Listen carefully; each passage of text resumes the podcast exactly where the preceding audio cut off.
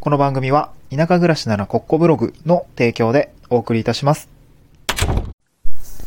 はい、おはようございます。東京から島に家族で移住してライターやブログ運営をしたり古民家を直したりしている小場旦那です。今日のトークテーマは Web での仕事を一つ持つと、えー、田舎暮らしが楽になる理由というようなお話をしたいなと思います。今日お話しする内容ですね、ポイントは3つあって、1つ目が、えーっとですね、まあ、どこでも働ける Web のお仕事なら単価が変わらないっていうかですね、地域の単、地域によって単価が変わらないっていうことですね。これが一つポイントです。え、二つ目は、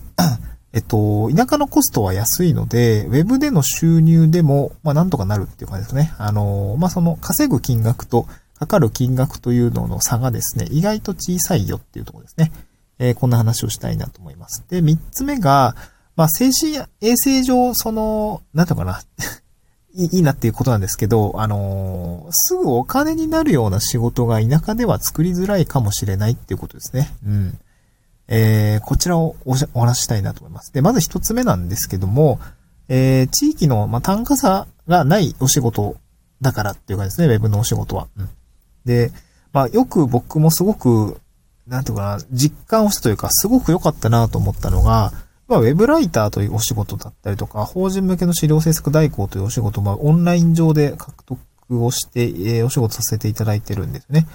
えー、まあ、オンライン上でお仕事してるってどうどういうことかっていうと、本当にその、まあ、例えばクラウドワークスというクラウドソーシングサイトに登録をして、そこ、そこでお仕事を、まあ、プロジェクトに応募して、えー、ちゃんと受注するとか、で、その後は、まあ、ツイッターとかでもお仕事いただくことはあるんですけど、で、そういった感じで、まあ、DM、その後 DM でやり取りをしたりとか、まあ、チャットワークみたいな、こうチャットツールで、えー、お仕事を、まあ、具体的に聞いたりとか、報酬の交渉したりとか、単価の確認したりとかっていうような感じになっていて、で、実際にお仕事をするってなった時には、あまあ、自分で例えば文章を考えて、えー原稿に収めて納品するとか、えーっと、まあ、パワポ、デザイン系のパワポ案件であれば、えー、なんかこう、この資料を更新してくださいみたいな、あブラッシュアップお願いしますみたいな、あ元ファイルをいただい、あの、チャットワークとかでいただいて、えーそれをですね、まあ、綺麗にして収めるみたいな。で、報酬が振り込まれるみたいな感じなんですよね。で、これを、まあ、あの、聞いていただくとわかるように、どこでもできるじゃないですか。パソコン1台あれば正直どこでもできる仕事なんですよね。で、そうなると、東京でやろうと、まあ私今青島に住んでますけども、どこでやろうと、なんかその、ど、どこかに住んでるから、報酬の単価が決まるっていうような、まあよくその、アルバイトの賃金の部分あったりすると思うんですけど、東京でやったら1300円とか。えー僕青森でめちゃくちゃ前、大学生の時、時給650円で蕎麦作ってました。めっちゃ安いよね。時給650円って、めっちゃ安って思うんですけど、まあ当時はね、なんかやってたね。いやー、そういうのがないってことですね。うん、そういうのがないってことです。うん、オンライン上でパソコンに一つでできるお仕事だからこそ、あの、成果物に対しての報酬の、まあ、相場はあれどですね、そこに対しての、まあ、お金が発生しているというような形になりますので、どこでやろうと収入の差が変わらないっていう感じですかね。報酬の差が変わらない、地域によって単価の差が変わらないっていうところが、まあ、非常に一つメリットかなと思います。なのでこういう仕事一つ持ってると、まあ、田舎暮らしでですね、まあ、生活のコストが下がったりとか、まあ、逆にね、車で、あの、コスト上がっちゃうか、あの人もいるかもしれないんだけれども、あの、そこで、えー、地域に見合ったアルバイトするよりも、まあ、正直多分、う行きやすいと思うんですよね。まあ、そういうところがあって、ウェブでの仕事を一つ持っておくといいかなっていう感じですかね。うん。で、えーっと、二つ目が、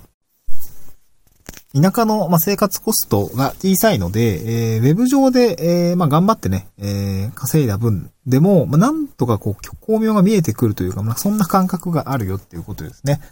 あの僕今ホワイトペーパーの記事執筆を中心にはウェブライターのお仕事させていただいてます。で、割とこれ、割のいい仕事というか、あの SEO 記事受注していた時は、文字単価1円とか、で記事単価5000円とかでやってた時もあったんですけど、これ結構しんどかったんですね。うーん、結構リサーチもして、記事書いて、うーん、まあ、結構悩みながら、うわーとか言いながら記事書いてて、これ5000円なんだよなーみたいな、そんな感じだったんですけど、今ね、あの、ホワイトペーパーの記事執筆に、あの、ちょっと中心に受けてるんです。これ、記事単価3万円とかになるんですよね。ただ、個人的にはそんなに労力が変わんないような感じがあって、まあ、ただその、まあ、ホワイトペーパーゆえのその特徴だったりとかっていうのはある。まあ、抑えないといけないし、やっぱ少しずつ学んでいかないといけないんだけれども、こっちの方がなんかね、うーん、割のいいんですよね。で、記事単価3万円って感じなんですね。うん。で、この1本記事書いて3番、3万円っていうも、ものを聞くと、なんかどうでしょうこう、どうでしょうって何が言いたいねって感じなんですけど、あの、結構この田舎暮らししてると、この3万円でできることって結構あって、あの、例えば家賃払えるぞとかね。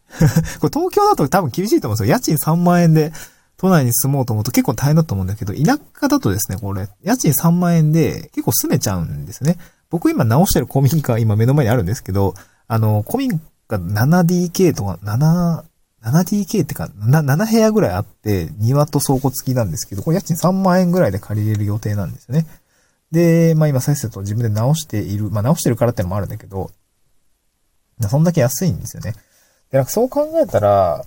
こう、ウェブライターとかのお仕事で、まあ、例えば5000円なり、まあ、1本3万円なりでもいいんですけど、稼いだ時にできることって田舎暮らしは多いんですよね。うん。こっち、あの、稼ぐ金額と、まあ、かかってくるお金の金額の差がちょっとね、あの、なんていうか、小さいというか、5000円あったらできることって結構あるんですよね。あの、例えばですけど、僕今駐車場借りてるんですけど、2台で、確かね、3450円なんですよね。そう、安くないですか？そう、あの、記事1本書いたら、その月の駐車場借りれるんですよね。っていうような感覚があったりします。まもちろんね、あの、車の維持費とかかかったりもするので、まあ100%こう都心部と、あの、田舎で生活コストが、まあどっちが大きいかっていうのはまたちょっと難しい、あの、人に状況によるので難しいんだけれども、あの、田舎はやっぱりぶ、あの、固定費が安いですね。駐車場だったりとか、家賃っていうところですかね。まあ暖房費、光熱費はちょっと上がるんですけど、まあそれを差し引いてもやっぱ家賃の大きさだったりとか駐車場代の、まあ維持にかかるお金だったりとかっていうのは、あの、オンライン上でちょっと副業やっても、割かしそれだけでもペイできるぞみたいなあ状況も意外と近いっていう感じですかね。うん。まあこれはなんかやってみて本当に思いました。まあそ稼げるか稼げないかにもよるんだけどね。なんかそんな感じがありました。で、まあ、極論言うと、田舎に住んでれば、別に固定費をね、えー、下げていれば、なんか死なない、こんだけ稼げりゃ死なないなって金額も割と少なくて済むので、なんかそういうことを考えると、やっぱ気楽に考えられるんじゃないかなと思いました。生活コストを下げる。そして、えー、副業収入、まあ、副業っていうか、その、ウェブ上でのお仕事一つ持っておく。ってなると、その、まあ、地域だとね、結局中に入った7年間約結構いろんな仕事があったりすると思うんですよ。で、僕も結構忙しいです。で、そんな中で、あのウェブでのお仕事でいくらか稼いでいるのは、例えば20万いるなら10万円ぐらい稼げるようになっておくと、あの、もう家賃も払えて、生活、光熱費も払えて、駐車場も払えて、みたいな感じで、あれなんか意外とこう、生活にかかるお金の大部分結構払えてないみたいな感じになるので、あの、そういうところがですね、あの、精神的には楽になるのかなと思いますね。うん。で、最後三つ目ですね。これは、あの、お仕事の話とまたちょっと関係あるんですけど、あの、田舎に移住すると、まあ、都心部から特に、あの、なんか目的を持って移住した時には、いろんなやりたいことがあったりとか、あとね、仕事に関してもいろんなお誘いがあったりすると思います。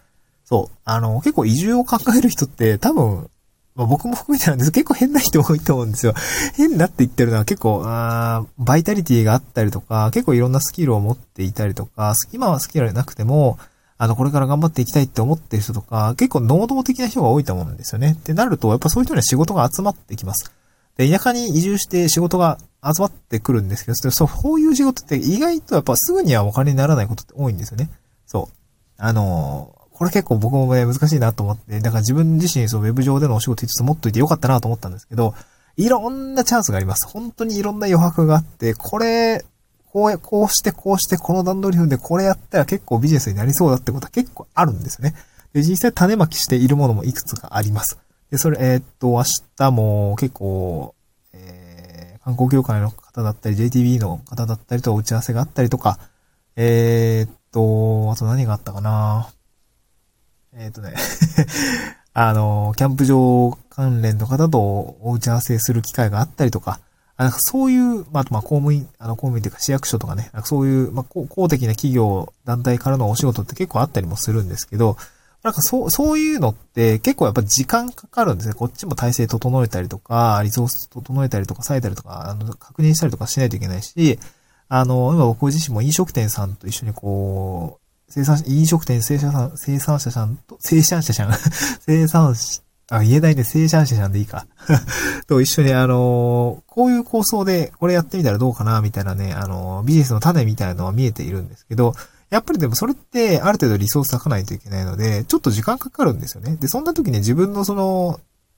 生活を成り立つための、まあ、あの、日銭を稼ぐための術が、まあ、ウェブ上でできればね、かなり、あの、まあ、ウェブ上での、まあ、ある意味時間とスキルを投下さえすれば収入が入る状態になっていれば、結構気楽になるんですね。これ田舎暮らしだったら特に、あの、二つ目の要因で特に気が楽になるんですけど、田舎でこそかなり余白があって仕事作り、まあ、いろんな仕事が転がっているので、それをお金にするときにはやっぱり時間がかかるので、え、そのためにもウェブ上でのお仕事で、まあ、側近性があったりとか、あの、やったらやった分だけお金が入ってくるっていう状況を作ることができればですね、ま、かなり気楽、あの、まあ、そっちのその田舎での、なんかこう、ちょっと時間、芽が出るのに時間がかかるようなお仕事をやる上でも、えー、気楽に、えー、今はこっちのお仕事もあるから、こっちもやりつつ、こっちもやれば、えー、こうなんかこう、日銭は稼ぎつつ、新しいことに挑戦できそうだな、みたいなね、えー、そういうまあ少しこう、能動的な生活っていうのがしやすくなるかなっていうところがありますので、えー、まあ個人的な画像ですけれども、えー、誰かの参考になったら嬉しいです。また次回の収録でお会いしましょう。バイバイ。